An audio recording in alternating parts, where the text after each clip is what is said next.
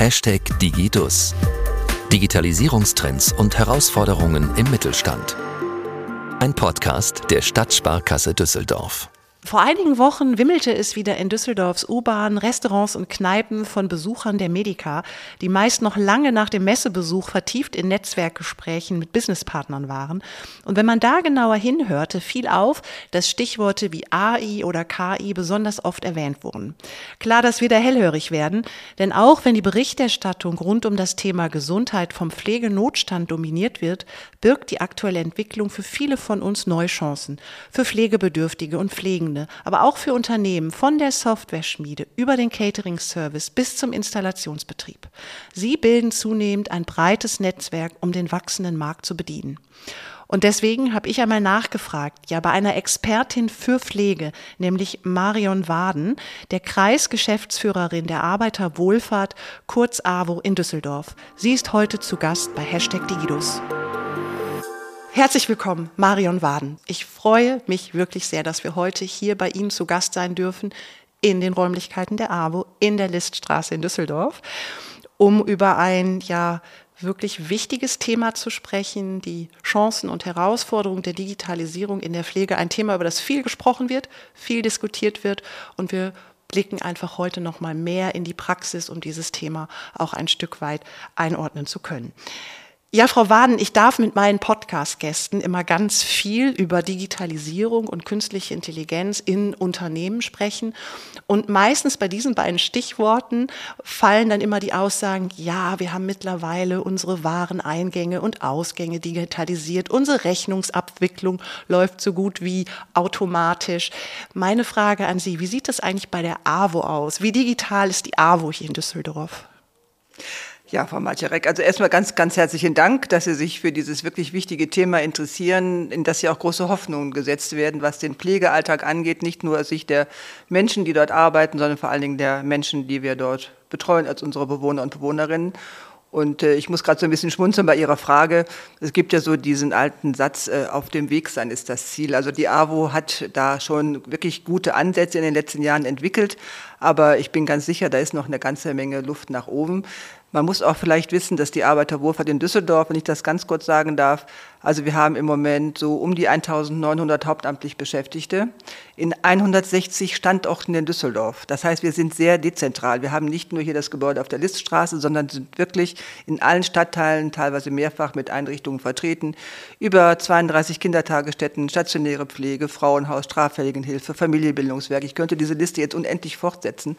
Ein Riesenportfolio an Angeboten und die alle in einem getakteten Zeitraum zur Digitalisierung sprengt unsere Möglichkeiten. So viel Overhead können wir uns gar nicht leisten, um das alles in einer kurzen Zeit auf den Weg zu bringen. Aber das Thema Pflege und Digitalisierung liegt uns wirklich am Herzen, weil wir, wie ich gerade schon sagte, äh, uns dadurch tatsächlich Vorteile erhoffen. Aber das Thema Abrechnungswesen will ich trotzdem gerne aufgreifen. Wir sind mit verschiedenen IT-Lösungen bereits auf dem Weg zur, zur digitalen Abrechnungswesen. Aber das, was äh, Sie gerade so sagten, so 100 Prozent zentral nicht. Wir haben einige Pilotprojekte laufen. Die AWO hat diese 1900 Beschäftigten äh, nicht alle in einer Hand, sondern wir haben Tochtergesellschaften. Und äh, diese Tochtergesellschaften decken die unterschiedlichen äh, Lebensgebiete ab, Kinder, Jugend, Familie, Senioren, Inklusion, aber auch berufliche Bildung und einige andere noch. Und ähm, wir haben da in einzelnen Bereichen tatsächlich Pilotprojekte laufen, um zu gucken, wie funktioniert digitaler Rechnungseingang, digitales Rechnungswesen, um dann die Erfahrung daraus dann in den Gesamtverband auszurollen. Wir haben jetzt vor kurzem gerade eingeführt, äh, ein, ein weiß nicht, ob ich das Produkt nennen darf, DocuSign heißt es, äh, das ist die Möglichkeit der digitalen Unterschriften. Wir haben ja unendlich viele Vorgänge, wo wir Anträge stellen, Verwendungsnachweise stellen und so weiter.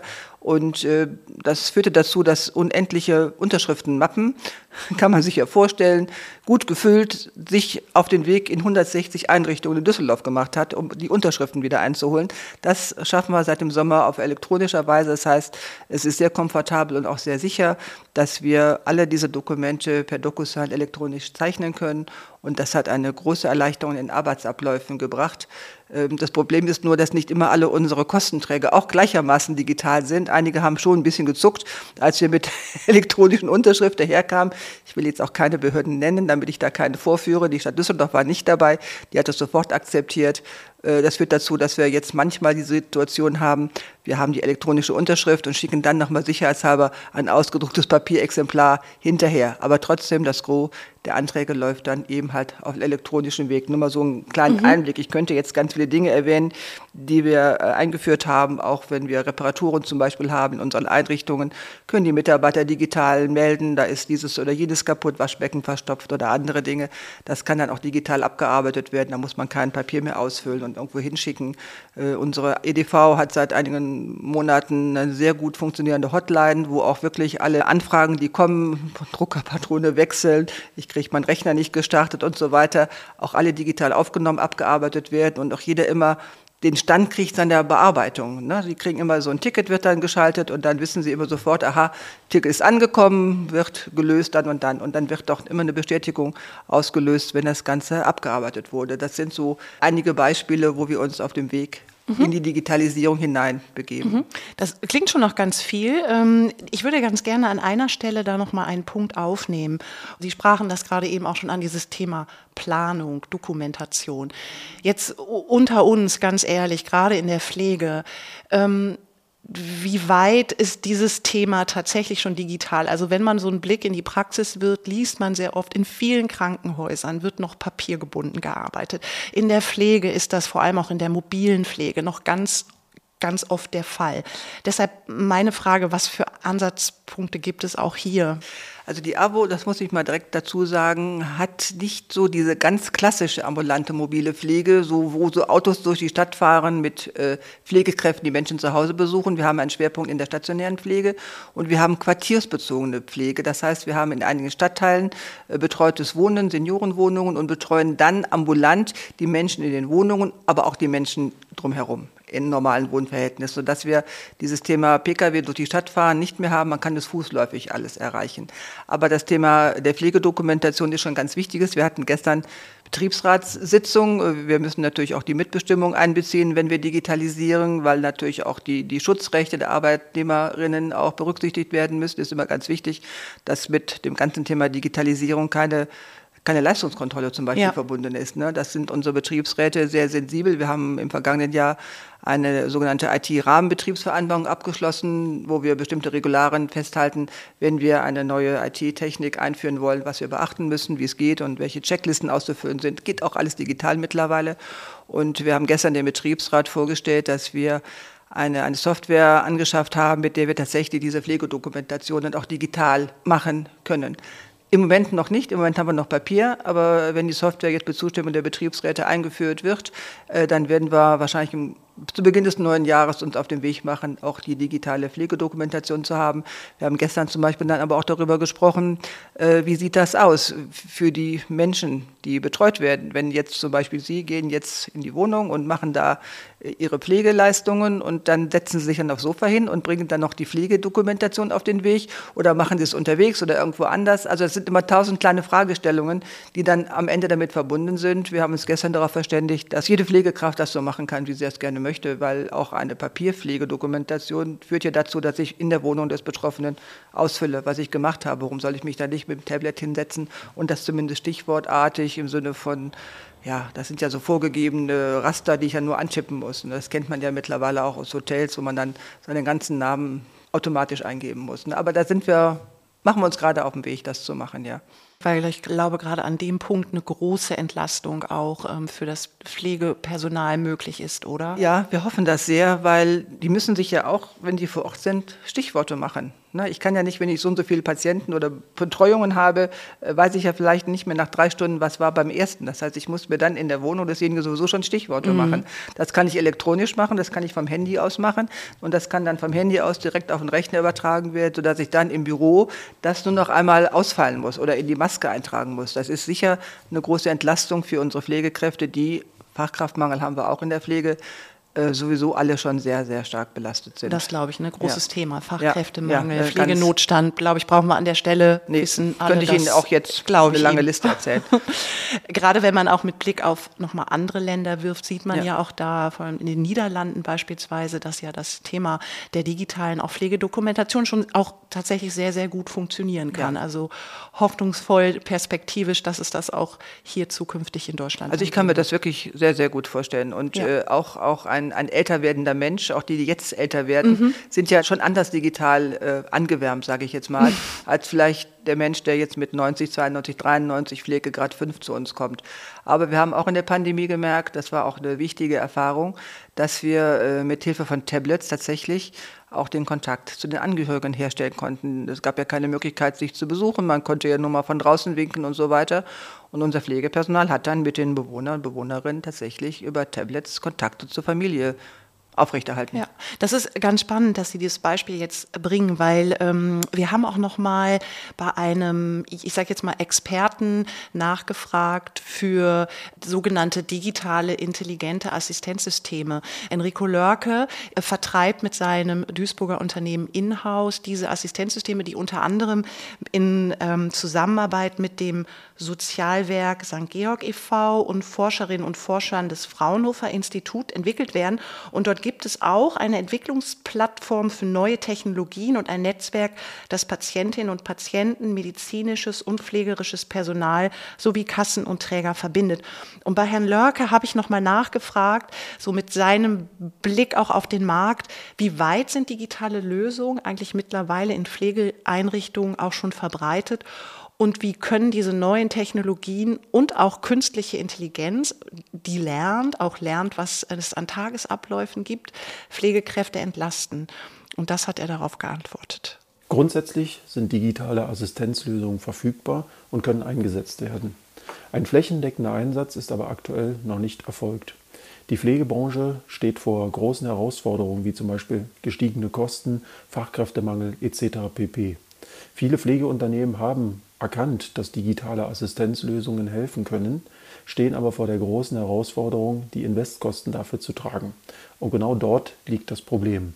Die Pflegewirtschaft will digitale Lösungen einsetzen, aber es fehlt die umfassende Aufnahme zum Beispiel in die Vergütungssätze oder umfassende Refinanzierung von digitalen Lösungen.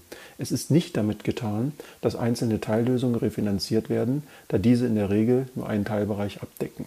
Ja, er hatte eigentlich schon alle Vor- und alle Nachteile hier im Interview gerade äh, vorgetragen. Ich habe auch gerade, während ich hörte, nochmal nachgedacht. Also das stimmt schon. Das Thema Fachkraftmangel ist tatsächlich auch, was die Wirtschaftlichkeit von Pflegeeinrichtungen tatsächlich im Moment ein großes Problem. Natürlich muss der Mensch im Mittelpunkt stehen.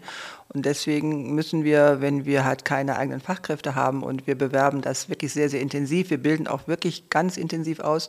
Wir haben gerade noch eine große Imagekampagne laufen, die heißt A Wonderful Job. Äh, die haben wir mit einer Düsseldorfer Werbeagentur hier aus Gerresheim gestartet, M28, kann ich ruhig mal sagen, weil die haben das richtig gut gemacht. Und ähm, trotzdem müssen wir mit Leiharbeitskräften arbeiten. Und man muss einfach wissen, dass eine Leiharbeit ungefähr das Doppelte an Bruttopersonalkosten hat wie die normalen Personalkosten und die aber nicht refinanziert werden. Das heißt, das zahlt ein Träger, egal ob AWO, Caritas, Diakonie oder Rotes Kreuz, aus eigener Tasche, aus den Rücklagen beispielsweise, oder muss es anderweitig erwirtschaften, was für einen gemeinnützigen Träger ja auch schwierig ist. Wir können ja nicht einfach jetzt versuchen, äh, so dicke Entgelte zu verhandeln, würde ja auch keiner darauf reagieren. Und äh, das ist wirklich ein Problem. Auf der einen Seite sieht man die Notwendigkeit zu finanzieren und auf der anderen Seite gehen uns ein bisschen durch dieses Thema Leiharbeit äh, die Gelder verloren, die wir benötigen würden, um äh, zu investieren. Und ich habe gerade so darüber nachgedacht, es wäre natürlich klasse, wenn Bund oder Land, ich weiß, die Wirtschaftslage gerade auf Bundesebene, wissen wir ja alle, ist extrem angespannt und es muss ja auch nicht sofort sein. Aber wenn die entsprechenden Ministerien und auch Fachausschüsse erkennen würden, dass man hier im Sinne von Anschubfinanzierung durchaus nochmal äh, Gelder in einem überschaubaren Rahmen sicherlich zur Verfügung stellt, um auch die Anreize für Träger zu investieren äh, zu haben. Denn am Ende sind alle Träger der Wohlfahrtspflege Teil der staatlichen Daseinsvorsorge, so heißt es im Grundgesetz. Und es gibt ein sogenanntes Subsidiaritätsprinzip, wonach vor der staatlichen Hilfe, staatlichen Einrichtung immer ein Träger, die Trägervielfalt, Sie können ja als, als Hilfesuchender wählen, ob Sie eine katholische Leistung, evangelische oder wie die AWO, nicht konfessionsgebunden oder auch bei der jüdischen Gemeinde entsprechender Glaubensrichtungen in Anspruch nehmen können. Und von daher gehört das aus meiner Sicht durchaus auch mit zum Auftrag eines Sozialstaates, Träger in die Lage zu versetzen, äh, zu investieren in Digitalisierung der Pflege, weil am Ende kommt es den Menschen zugute. Ja. ja. Ne? Ähm, ich würde gerne noch mal einen Punkt aufnehmen, den Herr Lörker auch erwähnt. Er hat ja so ein bisschen skizziert, was auch schon so möglich ist, auch wenn es um lernende KI geht, sagt aber ja selber, flächendeckend kann das noch gar nicht eingesetzt werden. Gibt es trotzdem schon Angebote, die in diese Richtung gehen, die Sie in der Praxis nutzen? Mir sind im Moment keine, keine bekannt. Ich möchte nicht ausschließen, dass der eine oder andere mal was ausprobiert, aber wir haben das nicht flächendeckend im Moment. Mhm. Das zeigt nochmal, wie, wie wichtig ja, ist und genau. wie deutlich, ne, dass genau. an der Stelle ganz genau, ne? dringend ne? was, was passieren ja, muss, weil genau. er ja sagt, es gibt diese Systeme, die sind auch erprobt, ja. aber sie fehlen halt in der flächendeckenden genau. Umsetzung. Ja, ja, genau um nochmal ein Beispiel anzuführen, wie ähm, Freiräume genutzt werden können, was Kreativität auch in der Pflege bedeutet im Umgang mit Menschen, finde ich, gibt es ein sehr schönes Beispiel, nämlich das Georg Lockhaus, der AWO in Lierenfeld, das in 2021 den Pflege Award bekommen hat. Der Pflege Award wurde von der KAB, also der katholischen Arbeitnehmerbewegung, ähm, verliehen. Und wir haben mal beim Stadtverbandspräses Michael Inden nachgefragt, was ihn am Georg Glockhaus besonders begeistert hat und warum es auch so wichtig ist, dass wir mehr über das Engagement, das Pflegekräfte, aber auch Angehörige und die vielen, vielen Ehrenämtler ähm, leisten, darüber gesprochen wird. Und wir hören mal rein, was er gesagt hat. Gerne erinnere ich mich an das Georg Glockhaus. Das Georg Glockhaus hat uns damals so sehr begeistert, wie man mit den Herausforderungen der Corona-Krise umgegangen ist, dass die KAB die Mitarbeitenden des Georg Glockhauses mit dem Pflegewort ausgezeichnet haben. Besonders begeistert waren wir davon, wie kreativ man versucht hat, auf der einen Seite mit Aktionen den Kontakt der Bewohnerinnen mit ihren Angehörigen auch weiterhin zu ermöglichen und auf der anderen Seite, wie man die Arbeitsbelastung der Mitarbeitenden versucht gering zu halten oder geringer zu halten. Wir wissen alle noch, wie herausfordernd die Corona-Krise am Anfang war. Man hat auch festgestellt, wie wichtig es ist, dass die BewohnerInnen, die halt großteils dement sind, weiterhin Kontakt mit ihren Angehörigen haben müssen. Hat kreative Lösungen entwickelt und dies war einer für uns der großen herausfordernden äh, Punkte, warum wir gesagt haben, das Georg Glockhaus gehört zu den Häusern, die wirklich Vorbildcharakter haben. Auf der anderen Seite hat man mit vielen Aktionen versucht, den Dank an die Mitarbeitenden weiterzugeben. Und aus diesem Grund waren wir von dieser Einrichtung sehr begeistert. Wir haben uns sehr gefreut, ein solches Haus sozusagen nochmal in den Vordergrund zu holen. Auch in der Hinsicht, um nochmal deutlich zu machen, wie wichtig es ist, dass es ein Engagement der Pflegekräfte gibt, denn diese Mitarbeitenden dort haben weitaus mehr getan, als man eigentlich tun müsste. Aber neben den Pflegekräften finde ich, ist eine Unterstützung der Angehörigen in der Pflege besonders wichtig. Dieser Podcast geht über KI, aber die menschlichen Kontakte, die in der Pflege dringend notwendig sind, können durch KI nicht ersetzt werden. Daher sollte man gucken, wie man zukünftig auch mit KI in der Pflege umgeht. Was mir gefällt, der Gedanke, den Michael ja hier formuliert, ist, dass ohne das vielschichtige Engagement der vielen Menschen in der Pflege wird es nicht gehen und wahrscheinlich auch das System nicht mehr funktionieren. Und wenn man sich gegenseitig unterstützt und auch kreative Ideen entwickelt, kommt man auch gemeinsam voran.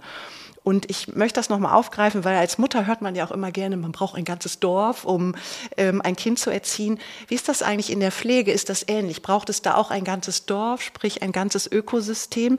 Was ich damit meine, ist, mit welchen ja, Dienstleistern und Gewerken vom Installateuren, Energieversorgern oder Caterer arbeiten Sie bereits zusammen und auch digital zusammen? Und wie klappt das auch? Das ist ja nicht nur das Personal in den Pflegeeinrichtungen, sondern die Menschen brauchen ja auch Einrichtungsgegenstände. Das heißt, sie müssen mit Firmen zusammenarbeiten, die funktionales, aber trotzdem freundliches Mobiliar zur Verfügung stellen. Äh, sie brauchen die Bettwäsche, Sie brauchen die Reinigung der Wäsche, Sie brauchen Handtücher, Sie brauchen Pflegemittel, Sie brauchen Hygieneartikel, Sie brauchen Windeln, Sie brauchen alles, Sie brauchen vor allen Dingen auch eine altersgemäße Verpflegung, Sie brauchen Menschen, die das Essen reichen, die helfen äh, bei den Mahlzeiten, die vielleicht auch bei Patienten, wo Schluckschwierigkeiten bestehen, die nicht alles essen und trinken dürfen, aufpassen, dass sich nichts verschluckt mit irgendwelchen schlimmen Folgen, die dadurch entstehen können.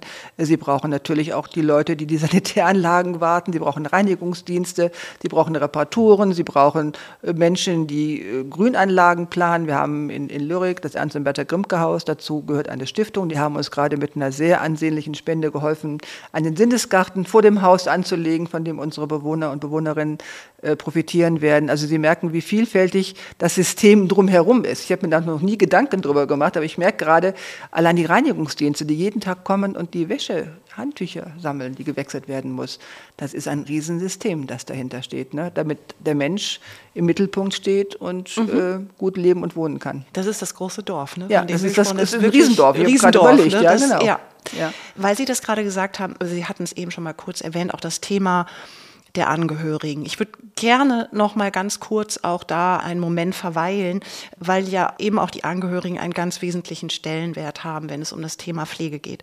Und ich bin mir sicher, dass es auch mittlerweile da viele technologische Entwicklungen gibt, die auch die Pflege zu Hause für Angehörige erleichtern können oder eben auch in Zusammenarbeit auch mit mobiler Pflege. Können Sie uns da auch Einblicke geben, was da mittlerweile schon möglich ist, wenn es um die Pflege der Angehörigen geht, die zu Hause dort versuchen, so lange wie möglich Menschen es möglich zu machen, zu Hause also zu leben? Welche technischen Möglichkeiten es gibt, muss ich ganz ehrlich sagen, entzieht sich jetzt gerade meinem Wissensstand. Aber es gibt in Düsseldorf eine sehr gute, intensive Pflegewohnberatung bei der Stadtverwaltung, im Sozialamt, wo sich alle Angehörigen hinwenden können mit allen Fragen rund um das Thema Pflege. Wir haben in Düsseldorf kommunal gefördert 32 Zentren Plus, das sind Seniorenbegegnungsstätten. Und äh, davon sind acht in der Trägerschaft der Arbeiterwohlfahrt. Und in diesen Seniorenbegegnungsstätten, wir nennen sie Zentrum Plus, weil es ab 55 genutzt werden kann, also ich dürfte auch schon hingehen, haben sie auch Angehörigengruppen, auch Gesprächsgruppen. Wir haben auch Gesprächsgruppen für Angehörige, wo es um das Thema Demenz geht. Wie gehe ich mhm. mit Demenz um? Ja. Also wir haben sehr viele Ansprachemöglichkeiten auch zum Thema Digitalisierung für ältere Menschen, Kurse, wie lerne ich Word? Wie lerne ich Excel? Wie lerne ich mein Handy zu bedienen? Was ist es überhaupt ein Handy? Habe ich noch ein Nokia Club-Handy oder mache ich mich auf den Weg äh, zu einem Smartphone? Das ist in der ambulanten offenen Seniorenarbeit verankert und das ist auch offen für Angehörige. Wir haben sehr viele Gesprächsgruppen auch für Angehörige. Mhm. Aber ich kann Ihnen im Moment nicht beantworten, welche technischen Mittel es gibt, damit ein Angehöriger, der zu Hause pflegt, eine Erleichterung hat. Das habe ich jetzt nicht im Blick. Mhm, aber man sieht teilweise, wie niederschwellig doch dann genau. auch digitale genau. Helferlein, nennen wir es mal so, auch für ja. Angehörige gerade ja. wichtig sind, die ja. die Pflege zu Hause ermöglichen wollen. Genau. Ne? Wir haben jetzt ja viel über die auch Chancen gesprochen der Digitalisierung in der Pflege jede Geschichte hat immer zwei Seiten. Es gibt immer zwei Seiten einer Medaille. Lassen Sie uns auch noch mal einen Blick auf die Grenzen werfen. Welche Grenzen sehen Sie für die Digitalisierung im Pflegebereich und welche Risiken birgt sie vielleicht auch? Und wie wird eigentlich auch sichergestellt, dass ältere Menschen oder vielleicht diejenigen, die nicht ganz technisch so affin sind, von diesen digitalen Lösungen gleichermaßen profitieren können? Also das Profitieren von diesen Lösungen, das äh, habe ich gerade schon mal ganz kurz erwähnt, geht sehr stark durch Schulungen, durch Sensibilisierungen und aber auch durch Achtsamkeit in der Pflege. Also dass auch unser Pflegepersonal auch durchaus sieht, dass man dem Menschen nicht alleine Robotik in der Pflege aussetzen kann, sondern das kann eigentlich immer nur eine Unterstützung sein, eine Ergänzung sein. Und ich habe mir vorher mal überlegt, was ich auch sagen könnte. Da ist mir durch den Kopf gegangen, wir sind ja soziale Wesen. Und wir brauchen auch eine soziale Ansprache. Wir brauchen auch ein Stück weit Wärme und Nähe. Und das kann die Technik nach meinem Verständnis nicht sicherstellen. Äh, selbst Alexa, die helfen würde, zu Hause die Wohnung zu wärmen und so weiter. Man hat vielleicht das Gefühl, man spricht mit jemandem, aber ein richtiges Mittel gegen Einsamkeit kann es nicht sein, weil es ist nicht das, was eine Interaktion zwischen Menschen möglich macht. Und äh, für mich ist ganz wichtig, das Grundgesetz, die Würde des Menschen ist unantastbar. Und da wird es eine Grenze geben, wo die Würde des Menschen angetastet wird durch aus meiner Sicht zu viel Digitalisierung in der Pflege. Ich kann mir nicht vorstellen, ich dachte das jetzt mal als Horrorvision, dass sie 24 Stunden rund um die Uhr nur noch Roboter um sich haben, die sich um sie kümmern. Die sie mit allem versorgen, was Essen und Trinken und Pflege und Windelwechsel und Kleidung und Waschen, das können die vielleicht alles machen. Zukunft weiß ich nicht. Vielleicht gibt es da tatsächlich Roboter, die aussehen wie Menschen, die das machen. Aber die können die innere Einsamkeit, die dann auch eintritt, die können die nicht auflösen. Das ist meine Meinung. Mhm. Und deswegen muss der Mensch immer mit einem echten Menschen kommunizieren können. Und das geschieht durch unser Pflegepersonal, die sich oft sehr aufopferungsvoll um die Menschen kümmern, trotz der großen Belastungen. Mhm. Es zeigt wieder, wie wichtig ist es, die Dinge, die es gibt, sinnvoll zu nutzen ja. oder an den Stellen, an denen ja. sie wirklich komplementär Menschen unterstützen in ihrer Arbeit. Ne? Es gibt immer Schatten und Licht, das sagten Sie ja mhm. gerade auch, und Fluch und Segen. Ja. Und ich sage immer so am Beispiel, entschuldigen Sie, wenn ich das jetzt mal so ein bisschen drastisch sage, eines Messers, eines Brotmessers. Da können Sie Brot mitschneiden, und den Rest, was man damit auch machen könnte, will ich jetzt nicht aussprechen. Ne? Aber ansonsten ist das Messer ausgesprochen hilfreich. Und so kann man auch zu viel Digitalisierung in der Pflege sicherlich zum Nachteil der Menschen wenn es nur noch darum geht, satt und sauber zu sein. Mhm. Ne? Man weiß ja aus der Kindererziehung, wenn Sie ein Baby nicht mit menschlichen Kontakt einbringen, dann wird es vereinsamen. Mhm. Ne? Und der Mensch braucht einfach auch den Menschen. Mhm glaube ich, für alle nachvollziehbar. Ja, genau. Sie hatten das äh, ganz zu Beginn des Podcasts kurz auch nochmal gesagt, dieses Thema Risiken, ähm, wenn es um digital oder Einsatz digitaler Lösungen geht, mit Blick beispielsweise auf ähm, Leistungsüberwachung oder ähm, entsprechend auch Datenschutz. Wie begegnen Sie diesen Themen bei der AWO? Wir haben natürlich ganz klar einen Datenschutzbeauftragten. Den finden Sie dort, wo Sie gelegentlich mit Ihrem Pkw so alle zwei Jahre hinfahren, um um ihr Fahrzeug auf Verkehrssicherheit noch zu testen. Und unsere digitale Verkehrssicherheit, will ich mal so sagen, wird durch unseren Datenschutzbeauftragten maßgeblich begleitet. Und äh, wir können keine Programme einführen, keine Digitalisierung durchführen, wenn wir nicht auch den Datenschutz beachten. Und den nehmen wir auch durchaus ernst. Und wir planen auch, ist mir gerade noch eingefallen, im kommenden Haushaltsjahr werden wir einen Digitalisierungsmanager versuchen zu finden und einzusetzen, der uns auf den Weg begleitet zur stärkeren Digitalisierung bei der AWO Düsseldorf. Ich glaube, das ist, wie Sie es gerade noch mal gesagt haben, es ist so viel Potenzial und Luft und ich glaube, man muss einfach, der Weg ja, wird da auch das Ziel. Ich wollte auch noch mal sagen, wir haben also auch nicht die Absicht, unsere Mitarbeiter, Sie sagten gerade Leistungskontrolle und so weiter, das liegt uns eigentlich auch von unserem Kern her fern. Wir sind seit über 100 Jahren in der Wohlfahrtspflege unterwegs. Wir sind gegründet aus der Arbeiterbewegung zur Zeit der Industrialisierung und haben uns im Laufe der Jahrzehnte tatsächlich dann vom Ehrenamt hin professionalisiert und unsere Basis, das würde ich gerne noch erwähnen, weil das mir auch wichtig ist, sind unsere Mitglieder. Wir haben in Düsseldorf fast 2000 Mitglieder, die in Ortsvereinen ehrenamtlich sich für die AWO engagieren. Und wir haben auch noch ein ganzes Pool von fast 700 Menschen, die sich in einer Ehrenamtsbörse für die AWO engagieren. Ältere Menschen betreuen, besuchen, vorlesen, aber auch in die Kitas gehen, auch junge Leute begleiten bei Bewerbungsgesprächen und so weiter. Also es ist eine ein recht großer Verband, den wir hier so in Düsseldorf als AWO haben. Und da bin ich auch ein bisschen stolz drauf, weil ich glaube, die Kolleginnen und Kollegen machen vor Ort einen wirklich guten Job, auch in schweren Zeiten. Ich glaube, das, das dürfen Sie auch sein, ne? das dürfen wir an der ja. Stelle sagen. Ähm, ja, Frau Waden, ähm, wir sind jetzt schon wieder am Ende unseres Gesprächs und ich sage das immer an dieser Stelle bei meinen Podcast-Gesprächen, dass ich finde, dass die Zeit viel zu schnell vergeht und man könnte noch viel, viel länger sprechen, vor allem über so, so wichtige Themen.